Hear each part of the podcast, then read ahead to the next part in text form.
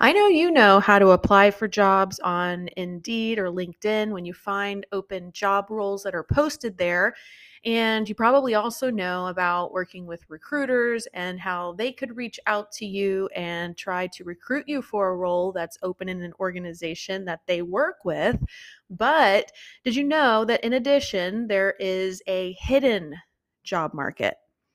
It's true. Very, very true. I've seen this with my own two eyes. The hidden job market is a whole slew of job openings out there. In fact, uh, HubSpot says 80% of jobs are never advertised. So these are jobs that are never posted anywhere publicly and they're filled through word of mouth or references, referrals. Yes, now, that's what we're going to talk about today how to tap into that hidden job market. Let's jump right in. This is the What's Next Teacher Podcast with your host, Dr. Julie Warner. Here, you'll hear from former teachers who have left the classroom for thriving careers in and outside of education to help you picture yourself on the other side and land the job of your dreams. If you're feeling confused about what to do next, stuck, or fearful about paying the bills, What's Next Teacher has your back. Now, here's your host, Dr. Julie Warner.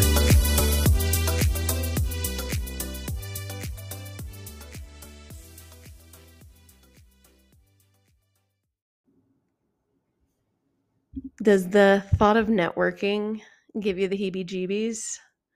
I suspect the vast majority of us hate it. It can feel icky. It uh, it doesn't really make sense to a lot of us. We're like, okay, I think I know what it is, but like, how do I do it? Most people know that it means connecting with people that could help you get a job or that could help you advance in your career, but like, how exactly? So that's what we're going to talk about today. Uh, I'm with one of I'm I'm one of those people, you know, that just aren't into networking in the traditional sense, anyway. But um, the murmurings that you hear about this hidden job market or this secondary job market are very, very true. Many, many, many jobs are never posted online and they're filled through word of mouth and I've seen this happen in a number of different ways. So, a hiring manager might meet someone and create a job for them. They really like this person and they create a job for them and they hire them.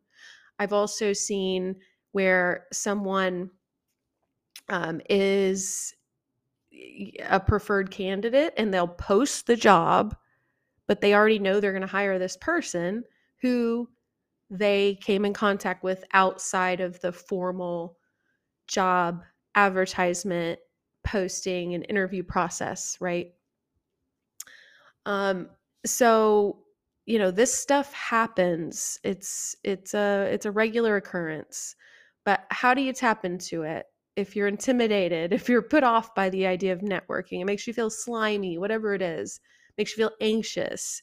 How are you going to tap in?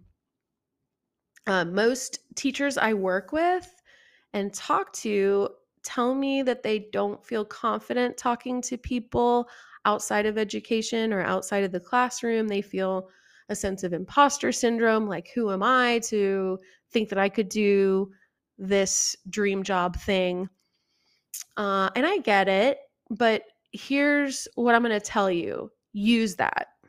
You can leverage a lack of confidence use it to your advantage. So, how do you do that? When you're a teacher or any job market hopeful or you know someone looking to change careers, you need the advice, you need the guidance, you need the insider information, you need the contacts that these people that you're intimidated by can provide for you. So, acknowledging the fact that you are in learning mode, that you are brand new to a particular industry that you're interested in, that you don't currently have professional contacts in that field, that all that can be used to your advantage. Number 1, it gives you a reason to reach out to folks you'd like to network with. So when you're cold emailing people, you have something that you can say, right? You've got a reason. And then number two, people naturally like to help each other. So by reaching out and acknowledging that you're new, that you are a career transitioner, that activates that helping impulse in other people. They start to see you as I want to take you under my wing, that type of thing. Okay, so what does this look like in practice? We're going to talk about exactly what the steps are so you'll understand how to do this. Let's imagine that I want to change careers and become a UX designer, but I'm not really totally sure what the job entails. I don't know how to break into the field. I'm drawn to it. I, I know something about it. I want to explore more. I'm really interested in a potential career in UX design. So, what you will do is you would go to LinkedIn, search UX designer, and of course, thousands of profiles are going to come up. You can then reach out to a handful of those folks and cold email them. Typically, I'll just scroll through and look for somebody that looks benevolent, somebody that looks nice. And if you're thinking uh, that you're a little anxious, you're feeling sheepish about like cold emailing a random person, you could even search LinkedIn for UX designer and then Southern Mississippi State University or wherever you went to college. And then you'll find UX designers that went to the same school you went to or whatever it might be. So then you have something in common and it can help you to make the introduction. So, you know, you could also ask uh, for referrals from your your own network, people that you know. Does anybody know a UX designer? I'm looking to talk to one. That can help you to get that connection made as well. And then you're going to send these folks that you've selected an introductory email. Now, if you're going to talk to three people, I usually try to give myself a goal, right? So let's say I want to talk to three people. So I'll email 10 people because a lot of them are just going to ignore you.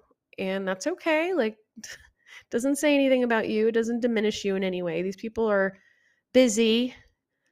Uh, I've definitely ignored uh, some folks reaching out to me before, and it wasn't because I didn't think they had value. It's just that I was inundated at the moment and didn't have time. So um, don't don't get discouraged, but you know, reach out to a, a broad swath of folks. Let's say ten folks, and send an introductory email. But you need to tailor the email. It can be really short and sweet, so the tailoring doesn't have to take a long time. Say something like hey, I'm a teacher looking to transition into a career in UX design. I came across your profile and your work doing X, Y, and Z caught my eye. If you if you'd have 15 minutes or so for a virtual coffee, I'd love to hear about how you got started in this career and some of the work you've done. So, you know, scroll through their profile and find something that you can you know, say caught your eye something that was interesting to you. Maybe it was like a place they worked or a project they worked on or like the subject matter of the project is cool or you know the format, whatever it is. But do tailor it to the person so that they know that you're not just randomly sending out a form email and that you are personally reaching out to talk to them personally. So I got one of these today. I'll just give you an example of a real one. So somebody reached out to me and they're a member of a professional organization that I'm a member of. And so they just wrote in the subject line professional organization's name. I'm not going to name it here, but they put the name and then they put connect. Hi, Julie. My name is blank, I found your contact on the professional organization directory and I wanted to connect. I'm a new member trying to get to know other members. So you see, she gives me kind of a reason to there so that it breaks the ice and, you know, how she got my information. I saw that you work for XYZ organization, and I'm really interested in the scope of your organization I currently work for a small company on a XYZ team. I'm just going to kind of keep this broad, but I have strong interests in the areas that you work in, and she names a few of those. I would value an opportunity to hear more about your organization if you have availability. Would you have a free moment in the next few weeks where we could set up a call to chat? Looking forward to hearing from you soon. Best. And then she writes her name and her current credentials, um, what her current company's name is, and the address and her cell phone. Uh, so then I just wrote back, yeah, sure, I'm down to talk. And I gave her a couple times and she sent me back a Zoom link and we're going to connect in the next couple of days. So it's as simple as that. All right, so hopefully you're seeing that this is not a huge deal. This is something that you can do. You can easily reach out. It's not super intimidating. It doesn't take a whole lot of time and a whole lot of preparation to do. Uh, but once you get into that coffee chat, what do you do? Right? What exactly do you talk about? This can be the part that feels overwhelming it's simple. It just takes a little bit of preparation. So here's a smattering of questions that you might want to ask. These are things that I have asked people in these types of networking situations. First of all, you want to research the organization or the company, research the person, get a sense of who they are and what they've done. You know, it doesn't have to be like you're creepy, but you need enough background that you don't seem as though you've chosen this person at random, but that you're interested in their career path or their career accomplishments.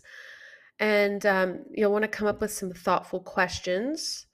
And yes, you want to dress to impress, even though you're probably going to be doing this over uh, the computer. So wear something nice. I mean, it doesn't have to be a suit, but you know, at least look like you tried. And don't ask for a job. Just keep that in mind. You're not there to grovel or ask for favors.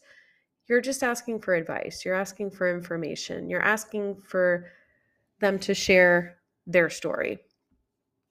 So here's some of the concrete types of questions that I've asked. So I'll say, like, how did you get started in this career? What was your career path like?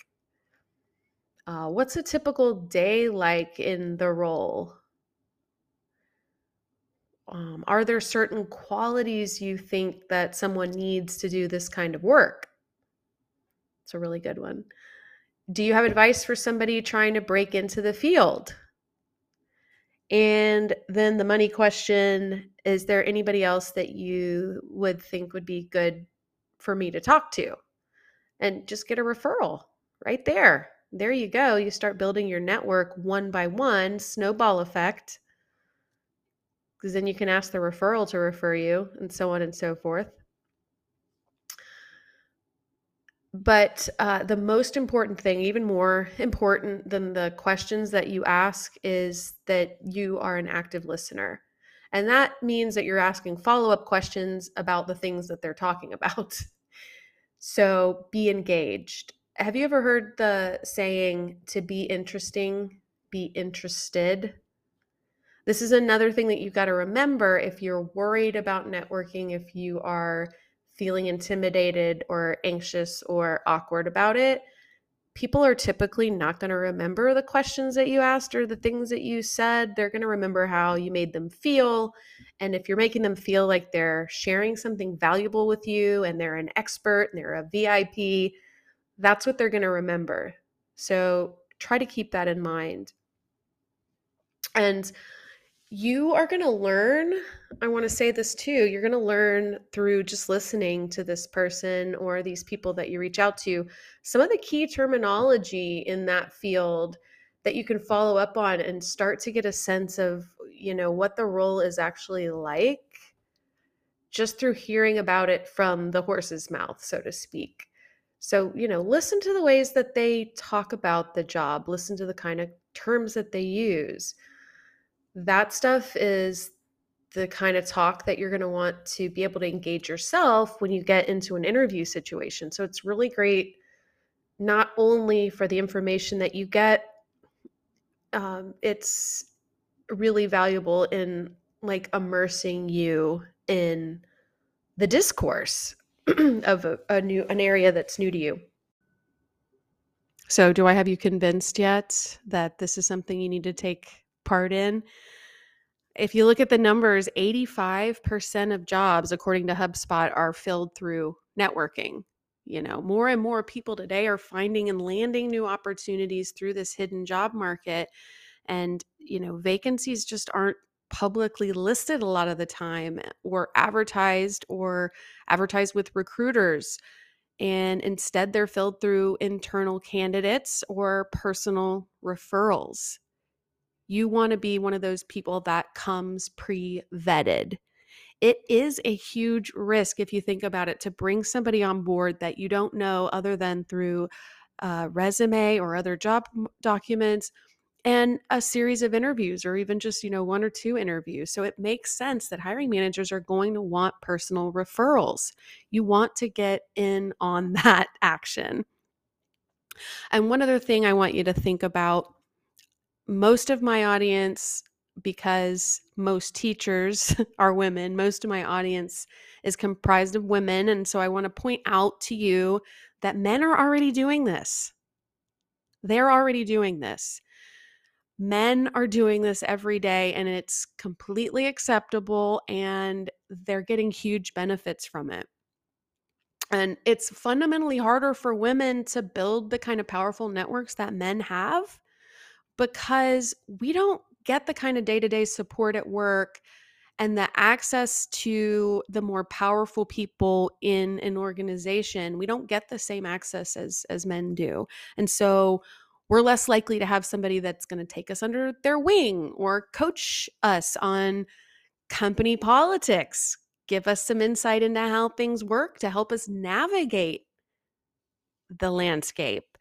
We have fewer people, fewer opportunities where we're recommended for different opportunities or stretch assignments.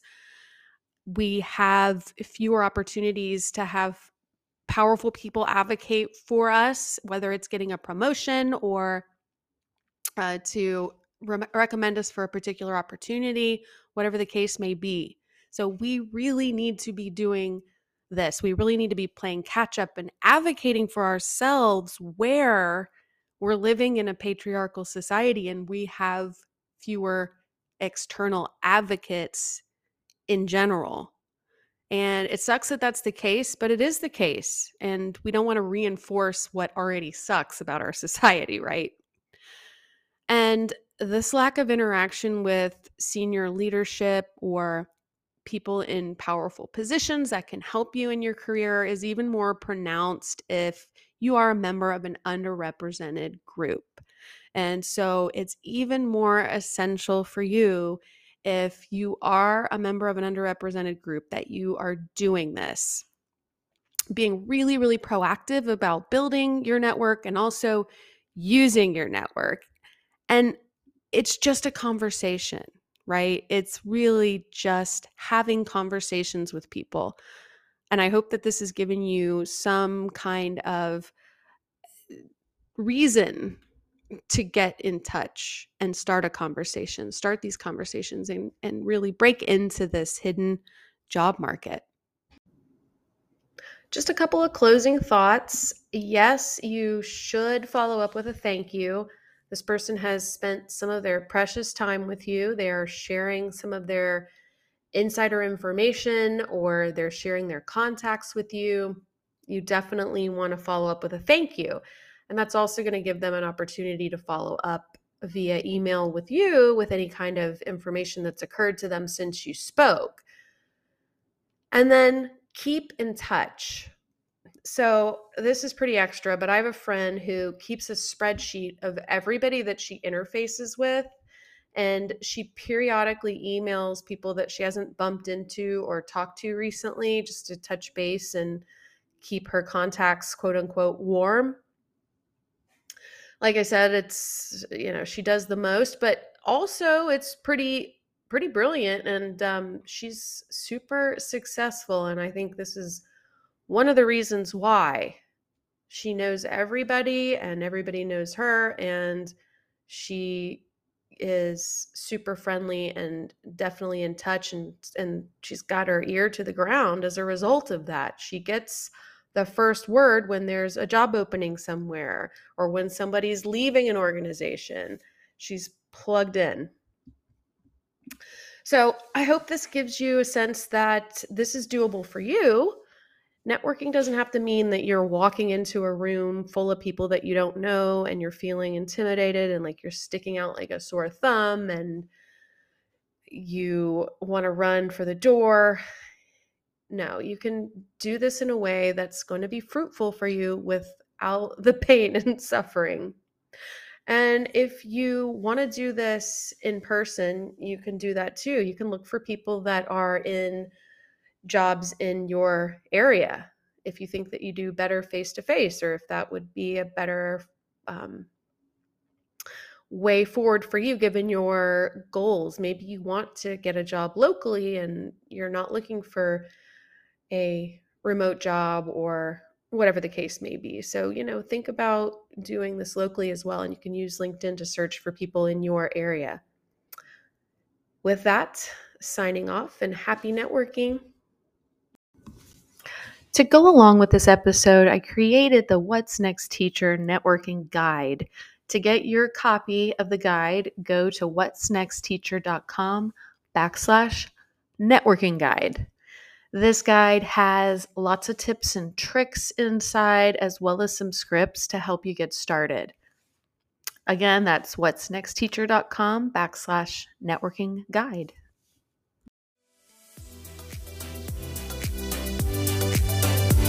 Thanks for listening. If you enjoyed this episode and you'd like to help support the podcast, please share it with others, post about it on social media, or leave a rating and review. To catch all the latest from Julie, check out what'snextteacher.com or follow up on social media at What's Next Teacher across all platforms. Thanks again, and see you next time.